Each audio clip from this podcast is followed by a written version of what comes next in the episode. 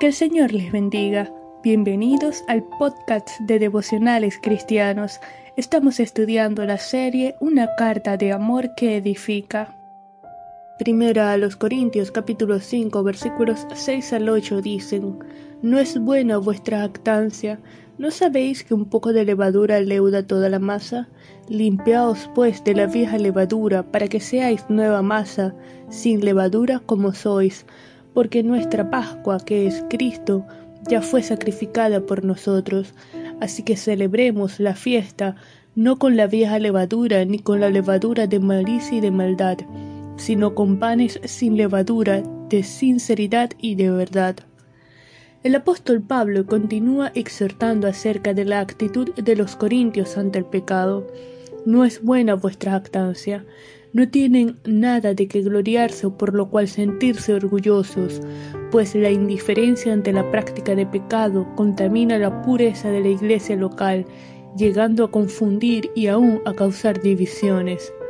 Ciertamente, Pablo no espera que todos estén todo el tiempo sin pecado, pues los cristianos mantenemos una lucha constante contra nuestra propia concupiscencia, pero el apóstol hace referencia a la práctica deliberada de pecado, donde no hay vestigio de arrepentimiento, pues sin la debida corrección contamina a la iglesia, y utiliza la levadura como ilustración. Unos pocos gramos de levadura, al fermentarse, harán crecer toda la masa. Así ocurre en la iglesia local, un poco de pecado sin la debida amonestación terminará contaminando la santidad de la congregación. Gracias a Dios que Él no fue indiferente ante nuestra condición, pues de lo contrario aún seguiríamos muertos en delitos y pecados. El Padre, con su gran amor que nos amó, tomó cartas en el asunto, envió a Jesucristo a pagar el precio de nuestras transgresiones.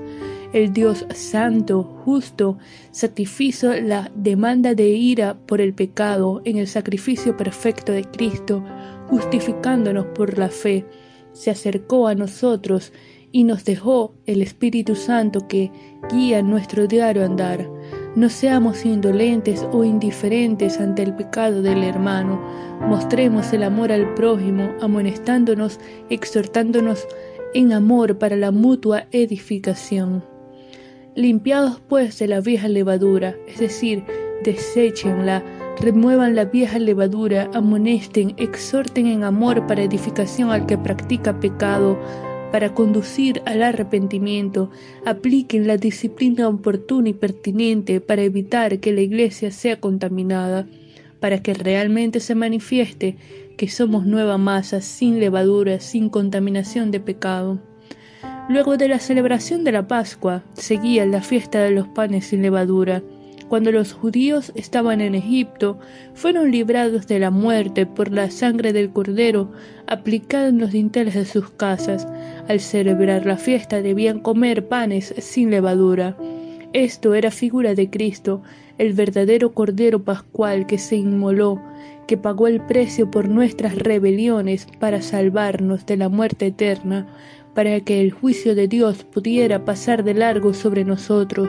Ahora nos corresponde vivir consagrados para Dios en santidad, libres de todo peso y del pecado que nos asedia, libres de la levadura del mundo.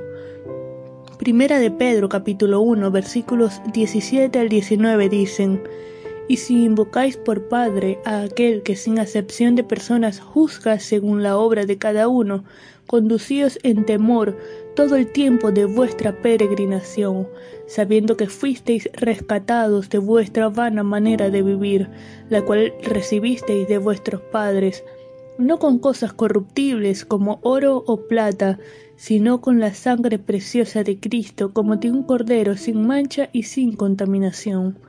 Hemos sido salvos para ser santos, la evidencia de la salvación en nuestras vidas será el crecimiento en el proceso de santificación progresiva. La buena noticia es que no estamos solos en este proceso de consagración. El Espíritu de Dios nos guía, consuela y sostiene. Alimentemos nuestra mente y corazón con la palabra de Dios, meditando en ella de día y de noche, orando en todo tiempo, siendo favorables a la obra transformadora del Espíritu en nuestras vidas e intencionales en la lucha contra la propia concupiscencia, presentándonos como sacrificio vivo, santo, agradable a Dios. Cristo viene pronto por su iglesia, pura, santa, sin contaminación. Vamos a orar. Señor, te damos gracias por tu amor, bondad y misericordia. Gracias, Padre, por el sacrificio de Cristo. Gracias porque no fuiste indiferente ante nuestra condición, sino que enviaste a Cristo a morir por nosotros. Ayúdanos a vivir consagrados para ti, en santidad, en obediencia a tu palabra, a meditar en tu palabra de día y de noche, a ser favorables a la obra transformadora del Espíritu, e intencionales en la lucha contra nuestra propia concupiscencia, a mostrar el amor al prójimo, amonestándonos, exhortándonos mutuamente para edificación. En el nombre de Jesús. Amén.